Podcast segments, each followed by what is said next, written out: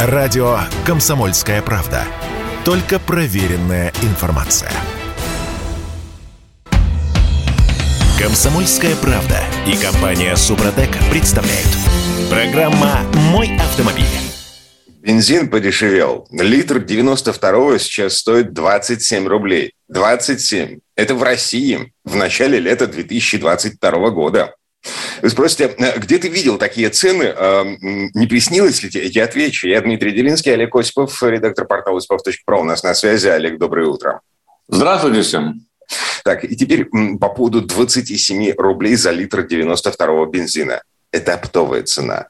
У нас здесь, э, в Петербурге, на Петербургской международной, все еще международной товарно-сырьевой бирже, э, сейчас э, одна тонна 92-го бензина стоит 36 600 рублей, как, черт подери, в 2020 году. Ну, или в пересчете на литры 26 рублей 90 копеек за литр. Это оптовая цена. В связи с этим у меня вопрос. А что будет на АЗС? Когда на а, автозаправках будет хотя бы, ну, там, я не знаю, ну, 35, ну, 40 рублей за литр? Не будет. Почему? В этом году, я так думаю, что ну, нет никаких причин, по которым бы это было. Почему? У нас по, Почему? Ну, так уж получается, извини меня. Я вижу тут снижение, э, есть какое-то небольшое на запас. Но это, это копейки, да, да. Росстат это... с гордостью два месяца подряд уже говорит, что цены на бензин в России снижаются, это снижение на доли процентов. Спасибо. На, на 95-й за три месяца на 2,5%. Редкий человек сможет заметить это по своему кошельку, когда заезжает на заправке. Ну, это всегда так, кстати говоря. Оптовая цена тянет за собой, конечно, изменения на розничном рынке, но крайне медленно.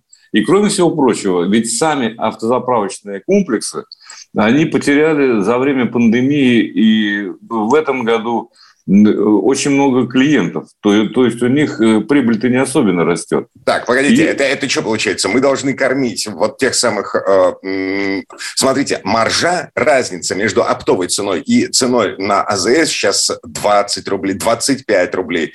Фактически половина стоимости литра.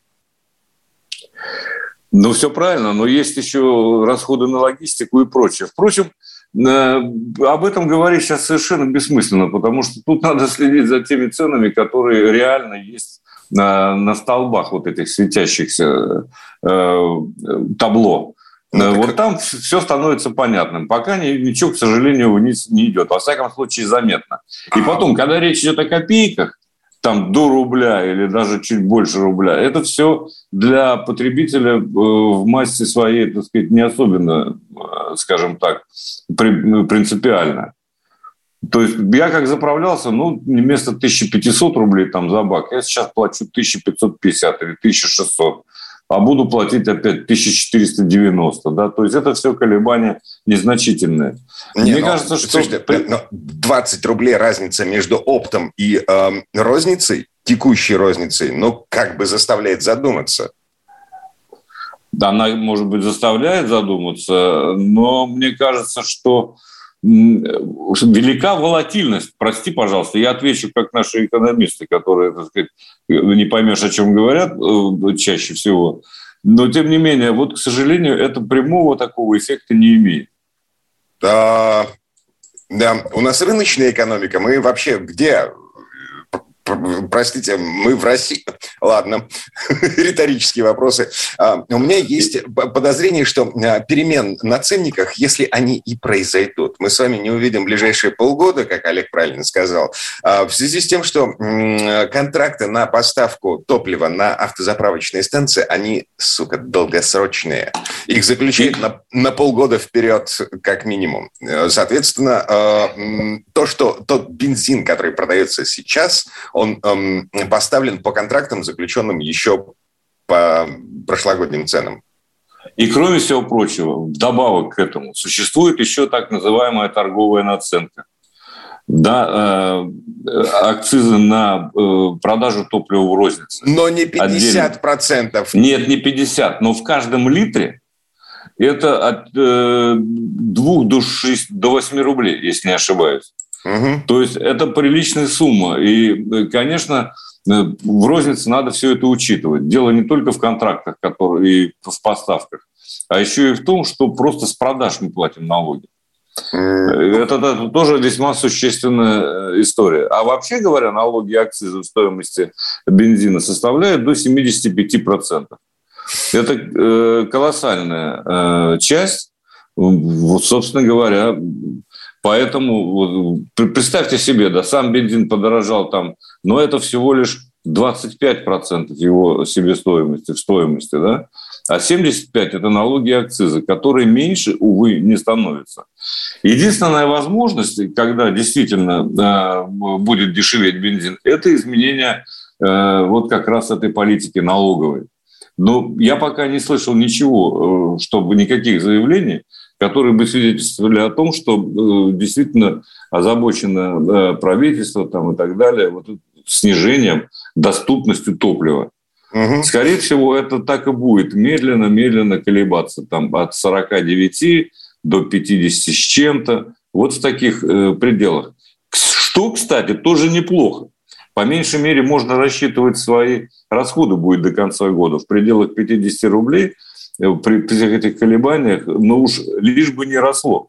Ведь у нас э, с 22 года, то есть э, за 10 лет цены увеличились, по-моему, в два с половиной раза, если не ошибаюсь, да. на розничные на заправках. Угу. Поэтому хотя бы, так сказать, вот какая-то такая стабилизация в этом отношении, это тоже весьма и весьма, с моей точки зрения, неплохо. А, Олег Осипов за стабильность. Да, 14, 14 из Перми пишет нам, а, переходим все на газ на газ переходим. Слушайте, ну с газом, э, окей, ты поставил газобаллонное оборудование, но тебе же его нужно будет каким-то образом еще легализовывать, а эта процедура сейчас, ну, такая. Но она ее пытались упростить. Mm-hmm. Ее пытались упростить на самом деле. И кое-что в этом отношении сделано. Но, к сожалению, да, перерегистрация это тоже занимает времени, сил и отнимает денег некоторое количество. А кроме всего прочего, э, никто не обещал, что газ будет вот по такой цене всегда. Но мы же за стабильность.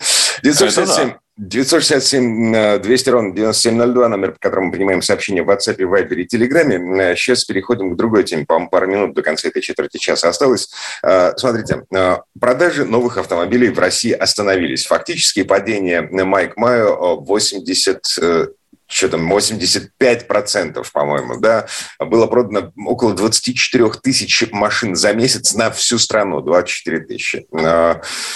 Возникает логичный вопрос. А что теперь будет с дилерскими центрами? Есть угроза, что до конца этого года половина точек продаж машин, новых машин, закроется к чертовой матери. С одной стороны, э, и слава богу, туда им и дорога вот этим жирным котам, которые грели лапки на, на допах, на ковриках за 100 тысяч рублей. С другой стороны, извините, а если у меня машина на гарантии обслуживаться, то где буду? Ну, вы можете переехать в другой дилерский центр, который остался, это во-первых. Да? А, Во-вторых, все-таки... У меня Рязань. А, ну, я, не знаю, Брянск, у меня э, город, в котором живет да. 400 тысяч человек, в котором был один дилерский центр моей марки. Ну, на 400 тысяч все-таки побольше, мне кажется, но бог с ним. Кроме всего прочего, машину никто не э, заставляет э, обслуживать и ремонтировать именно в дилерских центрах. В конце концов, если, а гарантия гарантийный случай. Ну, то есть, э, э, ну, как бы, у меня что, гарантия все? Нет, ну почему? Э, гарантия соблюдается, в конце концов. Вот только вопрос весь в том, а что теперь делать, если приходится обращаться к производителю? Угу. Куда, куда бедному крестьянину податься? Так сказать? В этом отношении да. Тут без официальных дилеров не обойдешься. Но, между тем, на продажах дилеры зарабатывали мизер собственно говоря, на марже, вот, которая включена в стоимость нового автомобиля, не, это копейки. Не последние, а, два, не последние два года. Последние да. два года они зарабатывали именно на разнице между РРЦ и тем, что платил клиент. Нет, все равно больше 80% дохода любого э, дилерского центра, нормального, я имею в виду, это, конечно, обслуживание автомобиля. Mm-hmm. Это ремонт. Олег, у нас не осталось нормальных дилерских центров. Ну, правда. Не знаю, мне кажется, что все же они есть. Я оптимист в этом отношении. Кстати, вопрос к э, уважаемой аудитории. 8 967 200 ровно 9702. Ну что, мы провожаем дилерские центры как институт. Машем им ручкой, э, платочком э, и говорим, в добрый путь, дорогие товарищи, туда вам и дорога. Вот. Или, да, действительно, это потери, вы верите, считаете, что этот бизнес, он был, ну, как бы с человеческим лицом. Алексей пишет нам э, из Тюмени. Доброе утро. Чему тут удивляться? Во всем мире прибыль 3,7% за счастье в бизнесе. В России меньше, чем за 100% э, бизнес нос воротит. Э, газ враньем, включите калькулятор. Вот такой комментарий. Угу. Ну, естественно, да, конечно. У нас, к сожалению, так. Ну, что поделаешь, 3-5%, 3-7%, как пишет э, наш слушатель, это э, не предел мечтания для любого бизнеса в России. И, кроме всего прочего, это, э, прежде всего, опять те же самые налоги, которым скован бизнес. В них главная проблема. Хотим развиваться, уменьшаем налоговую базу. Вернемся буквально через пару минут для того, чтобы поговорить о ну, например, о нов, новой гранте. Сегодня же должен запуститься конвейер, который собирает антикризисные машины. Комсомольская правда и компания Супротек представляют. Программа «Мой автомобиль». Ну что, в предыдущей четверти часа пришли к выводу, что ждать снижения цен на бензин а, в ближайшие полгода как минимум не стоит. Это абсолютная ну, утопия, несмотря на то, что на петербургской э, оптовой бирже э, 92 сейчас стоит 26 рублей за литр, ну, почти 27, неважно. Вот. Ну, еще у нас продажи автомобилей э, в России практически остановились, ну, просто потому что машин нет, а дилерские центры, э, ну, в общем, на грани закрытия. Ну, и слава богу, пишет нам наша аудитория. Мы вернулись. Я Дмитрий Делинский, Олег Осипов, редактор портала осипов.про. Э, Олег. Да, еще раз здравствуйте. Так вот, что касается гранты. Мы да. обмолвились, так сказать, в предыдущем, э, до маленького перерыва. Так вот, грантов все равно на сегодняшний день, несмотря на колоссальное падение, остается самым востребованным автомобилем на э, первичном автомобильном рынке. В смысле, самым больше... продаваемым? Самым продаваемым, конечно. Ну, да, продаваемым. Может быть, востребовано Бентли, не в этом смысле, но самый продаваемый все равно остается из моделей как раз гранта. Поэтому ничего удивительного, что э, АвтоВАЗ э, запускает конвейер, точнее, должен был запустить еще вчера, если мне не изменяет память. Но, ну, и а, будет да. выпускать до 6 тысяч э, машин в месяц. А То есть все, меняется, Олег. На самом деле они собирались запустить конвейер по сборке вот этих антикризисных грант 6 числа. Вот, потом, ну да. Да, перенесли все на 8 Сегодня 8 э, Я что-то пока не видел новостей о том, что конвейер запущен, когда у нас разница столетия 2 э, часа. Ну ладно. Правда, мы, мы с тобой не знаем, э, какие запасы еще остались грант. Они же какие-то продаются. Да, а вот, вот тут ключевой момент. Э, смотрите, постановление правительства, которое э, разрешает ставить двигатели евро класса Евро-0, разрешает машины без подушек безопасности, без системы АБС и ЕСП, без преднатяжителей ремней, оно не обязательно к исполнению, оно только разрешает. То есть мы, мы до сих пор не знаем, какие гранты сегодня будут сходить с конвейера. С подушками безопасности или без? Есть эти запчасти или нет? А, тут появились сообщения о том, что эм, наши э, нашли каких-то китайцев, готовых поставлять на АвтоВАЗ э, системы э, АБС вместо Боша. Вот это все может быть, кстати сказать. Ведь китайские автомобили оборудованы АБС как, как что-то они там ставят? А, себе, да, на, насколько я знаю, заводы Боша были не только в России, но и в Китае. Bosch обеспечивал э, какую-то часть китайского автопрома э, системами АБС, если не все. Но вот как бы вот факт. Значит, есть сообщение о том, что э, системы АБС китайского производства э, могут появиться в нашей стране на автомобилях э, АвтоВАЗа. Я бы тут не переоценивал возможности заводов даже в Китае, потому что у них огромное потребление внутри страны. У них очень много автомобилей выпускается. естественно, чтобы поставлять что-то в Россию на другие рынки из э, компонентов, э, нужно выпускать еще больше. Вот тут э, я э, не знаю, но если есть возможности, конечно, они будут поставлять, потому что это живые деньги, так сказать, и очень хорошо, если так. Ну, будут китайские АБС, может быть, надо их испытать просто. Но я не думаю, что они слишком уж отличались от того, что выпускал Bosch в России и в других странах. Угу. Так, ну ладно. Давайте представим себе, что АвтоВАЗ все-таки выпускает голые гранты антикризисные по полной программе. А, двигатель Евро-2, а, кнопки R GLONASS нет, системы АБС, ЕСП отсутствуют в принципе, преднатяжители ремни, в общем-то, тоже. Нужна такая машина? Будут ее покупать? обычная гранта за вот эти страшные 750, сколько она там стоит в базе сейчас, а, новая... Ну, будет 660 стоить, да, подумаешь. Будет стоить на 100 тысяч меньше. Будут ее покупать? Будут. Я уверен, почему что будут. У нас, кстати сказать, э, на дорогах ведь в большинстве своем ездят как раз автомобили, у которых нет ни АБС, ничего, потому что средний возраст, э, если не ошибаюсь, 14 лет. Э, поэтому тут она не особенно будет выделяться, эта гранта, э, по всем параметрам. И по своим ходовым качествам в том числе, которые не оборудованы АБС. Это не значит, что это хорошо. Это, конечно, плохо. Потому что э, АБС дарит вам управление в трудных ситуациях. И, конечно, вне всякого сомнения, это вопрос безопасности в первую очередь. А, вот, поэтому, ну, это э, грустная история, но тем не менее, наверное, какой-то момент надо пережить, а там э, либо мы сами наладим, так сказать, выпуск системы БС. В общем, это можно сделать, насколько я представляю себе. А либо, так сказать, все-таки будем закупать э, что-то там в Китае. А либо, допустим, организуем производство в Казахстане. Это тоже не исключено или где-то еще об этом э, говорят, так пока шепотом, так сказать, но тем не менее такие идеи тоже есть. Ну вот.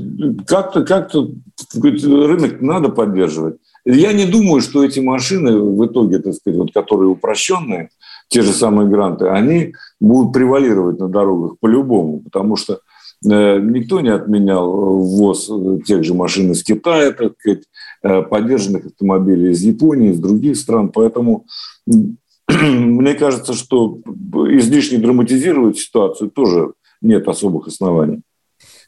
Драматизм ситуации заключается в том, что а, практически весь апрель и весь май совершенно точно у нас не производили машины в принципе. У нас автозаводы стояли. Но...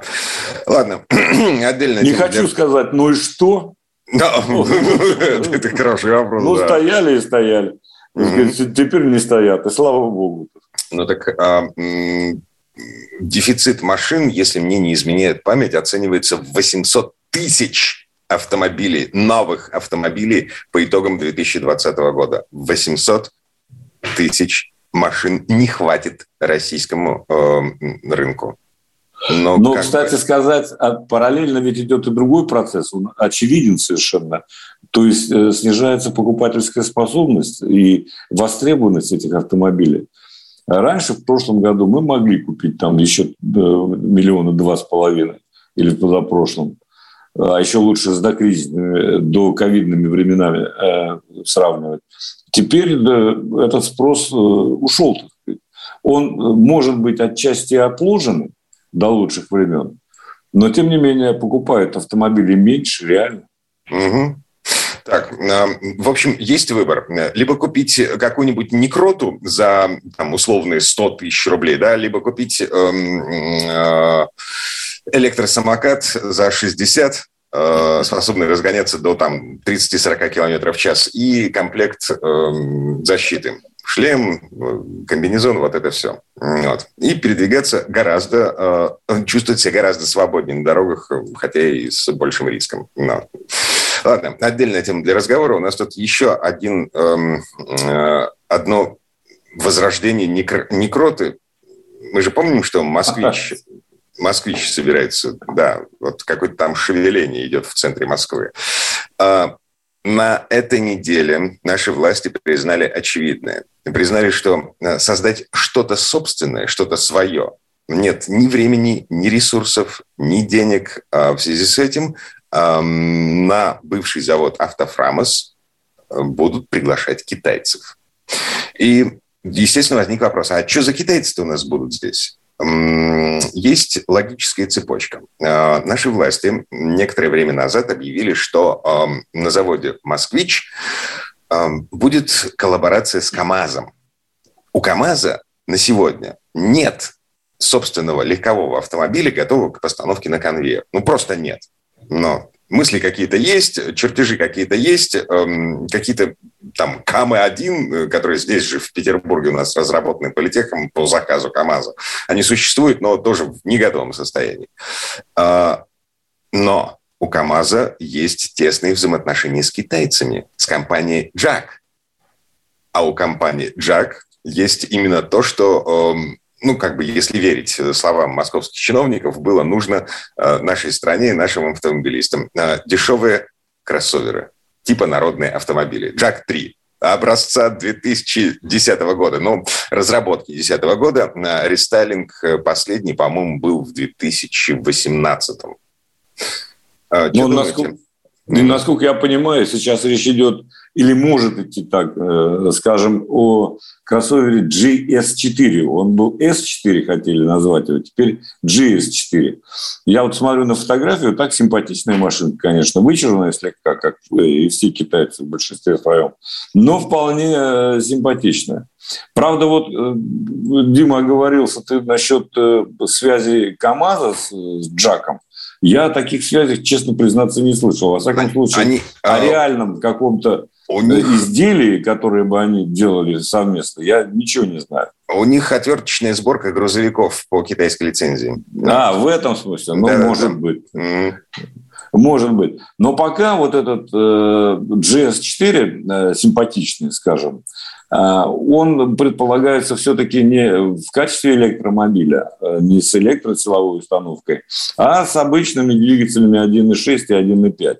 Угу. Причем 1,6 это будет атмосферник 118 сил и шестиступен... Э, в паре с шестиступенчатой механической коробкой передач, тоже того же производства Джак, между прочим, будет установлен. Насколько она надежна, черт его знает. Это никак нельзя сказать, пока не попробовал. Тут есть На... одна проблема. Вот то, о чем мы сейчас говорим, это китайцы э, завозят в нашу страну из-за границы. Эм, да. Я вот не уверен, либо из Казахстана, где, собственно, китайское производство джак налажено, либо из самого Китая. Какой смысл э, открывать производство в нашей стране, если на, а, у них есть производство в Казахстане? Вернемся через пару минут. Комсомольская правда и компания Супротек представляют. Программа «Мой автомобиль». Ну, короче, китайцы будут собирать на москвичей, если э, от москвича вообще что-нибудь останется. Хотя шевеление там есть, э, московской власти э, периодически делают новые заявления по поводу того, что, что там будет. Но вот на этой неделе признали, что э, нет никакой технической возможности разрабатывать собственный автомобиль, поэтому будут звать китайцев. Мы предполагаем, что это будет компания Jack, у которой есть э, относительно дешевые и вроде как народные кроссоверы, типа Kia Seltos и Hyundai Creta. Олег? Ну да, Джак. Мы остановились на том, что, скорее всего, вероятнее всего, GS4, который э, достаточно симпатичный, он будет собираться, возможно, на москвиче. И, возможно, его будет украшать шильдик «Москвич», э, хорошо известный народу. Красота. Я уже не знаю, в каком, так сказать, дизайне. Но, разумеется, это все мера такая относительная и временная, потому что вот Собянин, например, мэр Москвы, он утверждает, что будет собирать здесь электромобили. Возможно.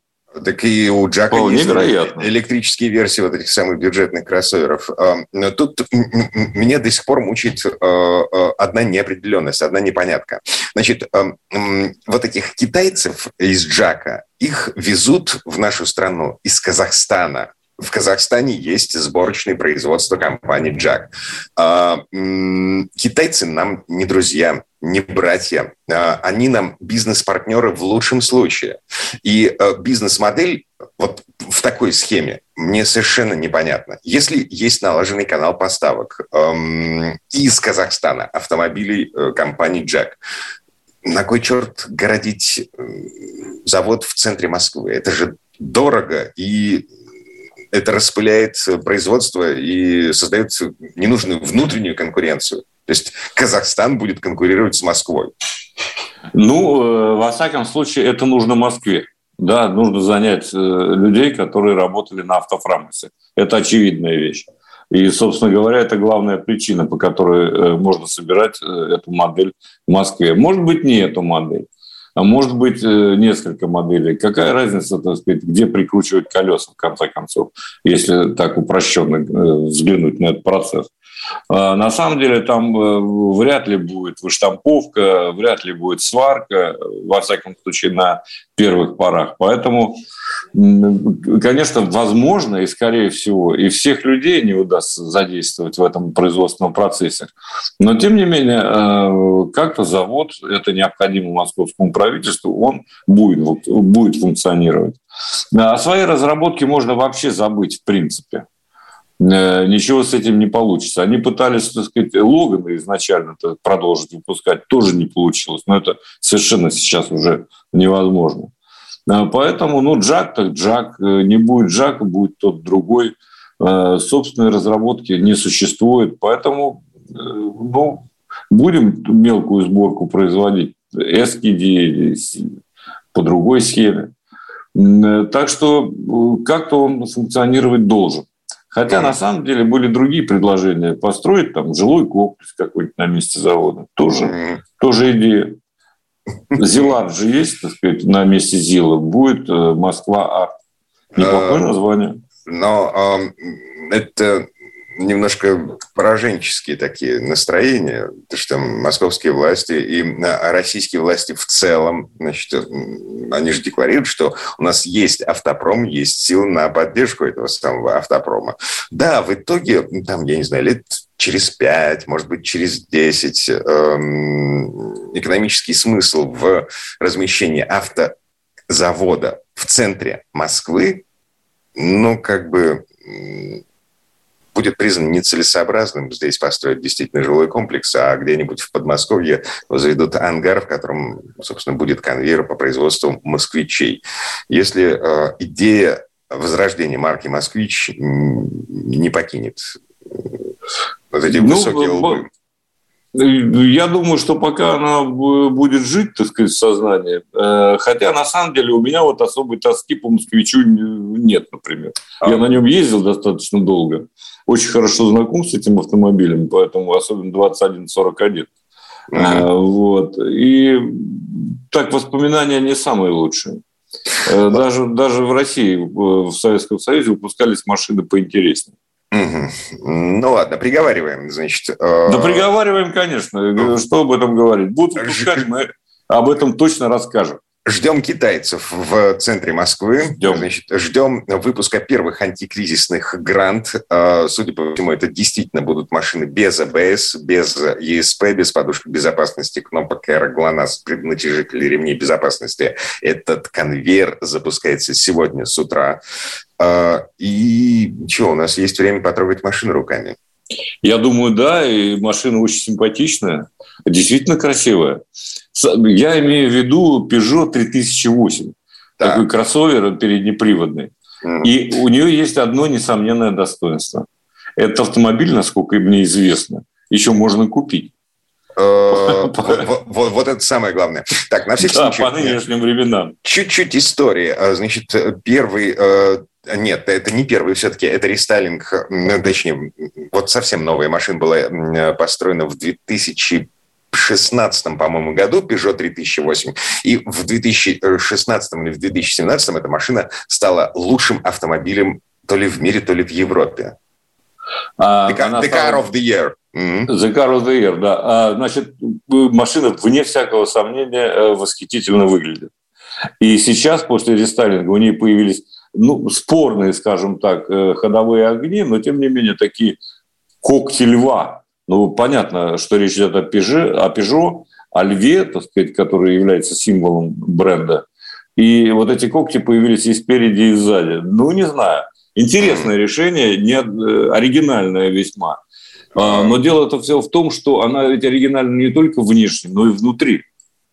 Ну, например... Что, у нее вас... руль в середине у нее руль, э, где положено, находится, так сказать, не в середине, конечно, но он скошенный, он срезанный сверху и снизу. Mm-hmm. Обычно срезают в одном месте, снизу. Да? А здесь он больше напоминает э, такой самолетный старый штурвал. Так сказать, и сверху и снизу э, срезан. Почему это сделано? Чтобы видно было цифровую приборную панель, которая вот так размещена, что если бы был круглый совершенно руль, то он бы заслонял часть, так сказать, того, что там нам показывают. Okay. Поэтому а сложен это, сверху. Но... Это, это, это вообще удобно крутить такую баранку? Вот. Это требует привычки некой. Вот, ну, я, собственно, и до этого ездил. Вот теперь я сел на машину с относительно новым двигателем дизельным. И, кстати говоря, те же 150 сил выдает, что и бензиновый 1.6, двухлитровый турбодизель. Очень хорошая, э, с моей точки зрения, версия. Но привыкать к рулю необходимо. Хотя э, приходится иногда крутить, но поскольку от упора до упора чуть больше двух оборотов, это достаточно острое рулевое управление, то, в принципе, ты с этим справляешься быстро, привыкаешь к этому достаточно э, недолго. И э, мне вообще нравятся автомобили с острым рулевым управлением. Вот Peugeot 3008 один из таких. Хотя, конечно, э, мне бы очень хотелось, чтобы этот автомобиль был оборудован все-таки системой полного привода. Э, потому что передний привод не позволяет его назвать, э, с моей точки зрения, полноценным кроссовером. Но, Но кому-то достаточно. Это же городская машина. И, э, городская, конечно, вот по определению. В, в моем представлении она еще и женская. Нет, я, я бы так не сказал. Но, во всяком случае, я не, не чувствую себя за рулем ущербно. Так сказать. И никто на меня особого внимания, кроме вчера меня остановил зачем-то гаишник, проверил документы. Вот. Никто внимания особого не обращает, так сказать, кто за рулем. Да и вообще эти вот разговоры, машины в большинстве своем все-таки унисекс. И кроме того, автомобиль не маленький, это не 2008 все-таки, да, а 3008 а автомобиль, он достаточно вместительный. Там огромный багажник, 500 с лишним литров, э, да еще можно разложить сиденье. То есть функциональный автомобиль с точки зрения э, главы семейства вполне подходящий для э, путешествий всей семьей. А вот что мне особенно нравится в дизеле, это то, что расход составляет в городе 5,5, в среднем пишет производитель 5,5, но у меня э, реально ну, где-то 6, 6,5, 6,5 получается. Но это Москва. Тут э, со счетов это сбрасывать нельзя. И машинка достаточно быстрая. Кстати, дизельный по максимальной скорости за 200 км в час, он э, получается быстрее 201 а если быть точным, он получается быстрее, чем тот же 3008 с бензиновым двигателем. Впрочем, бензин позволяет быстрее ускориться за 9 секунд, за 8,9 до сотни, а это за 9,8. Невероятно. Левый хвост длиннее, чем правый. Левый хвост длиннее, чем правый. Но, разумеется, э, автомобиль не без недостатков с моей точки зрения. И главное из них – это э, настройки подвески. Она жесткая, она очень такая, ну, я бы сказал, спортивная. Но если вы попадаете на неровную поверхность, то автомобиль переставляет. Ну, знают владельцы, владельцы, что это такое. И к этому надо относиться серьезно. Хотя множество систем присутствует. То есть вы можете выбрать режим движения там, э, в грязи, в снегу, э, в песке и так далее. Э, но, тем не менее, вот, вот такие настройки подвесок, они у меня вызывают смешанные чувства. С одной стороны, хорошо на асфальте, с другой стороны, за городом лучше не гонять на, грунт, на грунтовке. Понятно. В общем и целом, а, машина красивая, самое главное, она есть в наличии, ее можно купить в нашей стране. Да. За какие деньги, это вообще отдельный разговор. Олег Осипов был у нас на связи. Олег, спасибо, хорошего дня. Всем удачи на дорогах. Комсомольская правда и компания Супротек представляют. Программа «Мой автомобиль». А это мы вернулись в студию радио «Комсомольская правда». Я Дмитрий Делинский. В этой четверти часа у нас традиционная история от Александра Пикуленко. На этот раз Сан Саныч едет в путешествие и параллельно задается вопросом, а на чем лучше всего путешествовать? Потому что даже в условиях ограниченного бюджета и тотального дефицита машин на рынке мы все равно так или иначе делаем выбор, исходя из собственных предпочтений, вкусов, целей и задач. И дальние путешествия на городской малолитражке, например, или на быстром купе, но это так себе затем. Кроссовер уже лучше. Внедорожник можно подумать. А как насчет минивэна? Тест-драйв.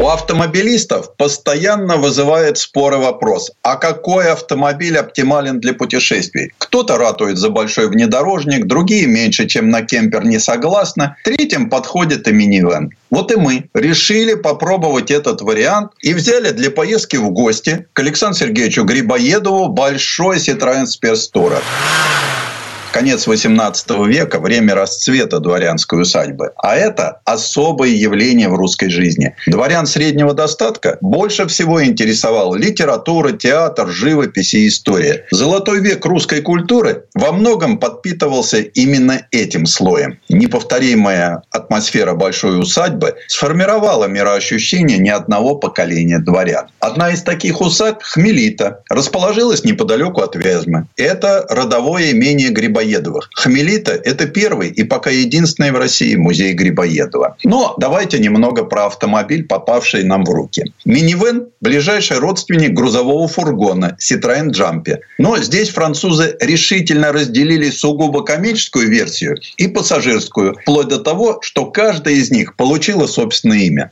К нам на тест-драйв попала версия размера XL в комплектации VIP, то есть самый богатый и комфортабельный. Действительно, внутреннее пространство можно описать всего четырьмя словами. Комфорт, роскошь, качество и, конечно, французский стиль. Кожаные кресла с подголовниками, тонированные стекла со шторками, дефлектора над вторым и третьим рядами сидений, причем с функцией регулировки. А еще большой раскладной столик, который можно собрать, если он не нужен. И крыша наполовину стеклянная, тоже со шторками машины. Но главное в Citroёn Space Tourer – это возможность трансформации салона. Можно передвигать взад-вперед второй и третий ряд кресел. Можно поставить их по ходу движения или развернуть лицом друг к другу, или разложить между ними столик. Получается что-то вроде небольшой гостиной. А можно в случае необходимости вынуть все эти сиденья, превратив минивэн в огромное пространство для перевозки грузов. Ну, а водительское место ничем не уступает легковым седанам данным. Продуманная эргономика, мультифункциональный руль, скошенный снизу. Это делает удобной посадку и высадку. На панели большой проекционный дисплей, куда выводится масса информации, в том числе и картинка с камер заднего вида, показывающая еще и машину сверху, что помогает при парковке. Все-таки длина Citroёn Space Tourer перевалила за 5 метров. Кстати, с маневренностью даже в стесненных условиях все в полном порядке. Боковые двери сдвижные с электроприводом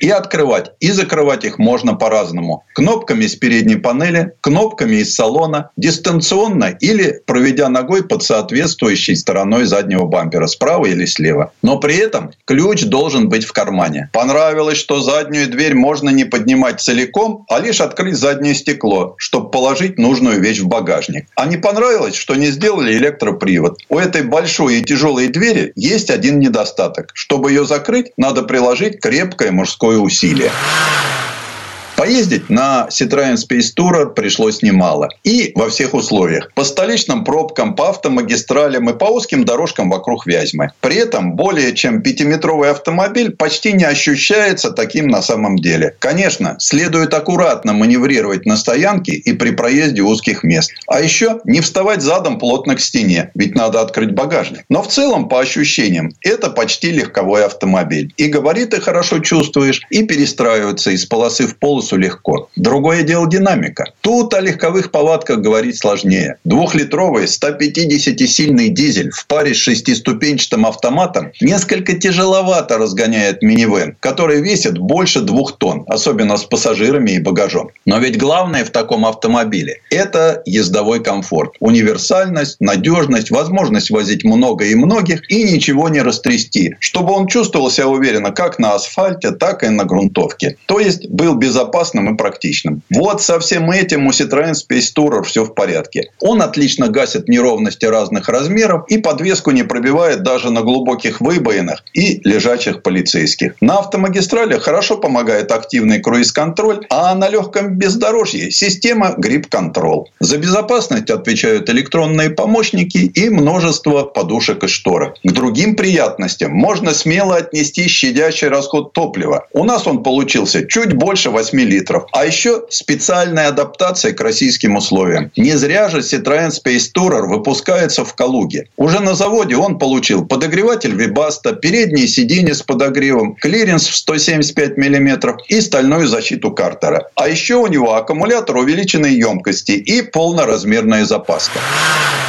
Но вернемся к короткой жизни Александра Сергеевича Грибоедова. Она настолько необычна и интересна, полна событий и тайн, что невозможно удержаться и не повторить рассказы о самых интересных моментах его судьбы. В детстве маленького Сашу отправляли в Хамелита на все лето. Может быть, поэтому в горе от ума легко узнаваемы и ее обитатели, да и сама усадьба. Предполагают, что Чацкий – это сам Александр Грибоедов, Фамусов – его дядя, Софья – его сестра. Собственно, владельцем усадьбы и был Алексей Грибоедов, родной дядя будущего писателя и дипломата. В доме были богатая библиотека, картины, домашний театр, прекрасные учителя и гувернеры. В Хамелиту с началом летних сезонов съезжались семьи Шереметьевых, Нахимовых, Уваровых, Радищевых, Разумовских, Татищева. Какие имена. Хотя усадьба считалась весьма скромной, зато атмосфера была потрясающей. Кстати, уже в наше время, в 1954 году, колхозники, желая согреться, развели костер прямо в усадебном доме, в котором сушилась колхозная лыка. Дворец горел несколько дней. После пожара местные жители бросились разбирать усадьбу на кирпич.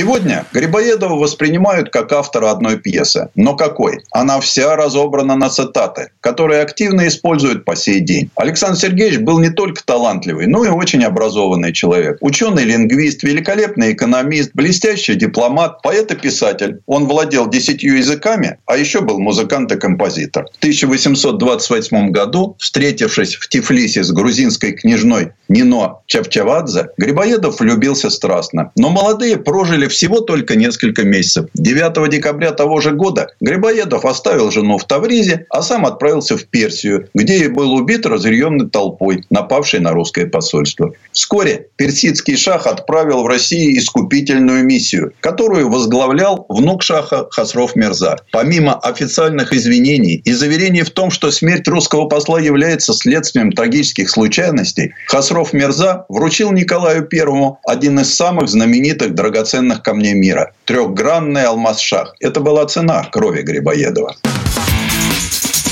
Тест-драйв. Сан Саныч, спасибо. Это был Александр Пикуленко, летописец мировой автомобильной индустрии. И у нас на этом все на сегодня. Дмитрий Делинский, радио «Комсомольская правда». Берегите себя. Программа «Мой автомобиль».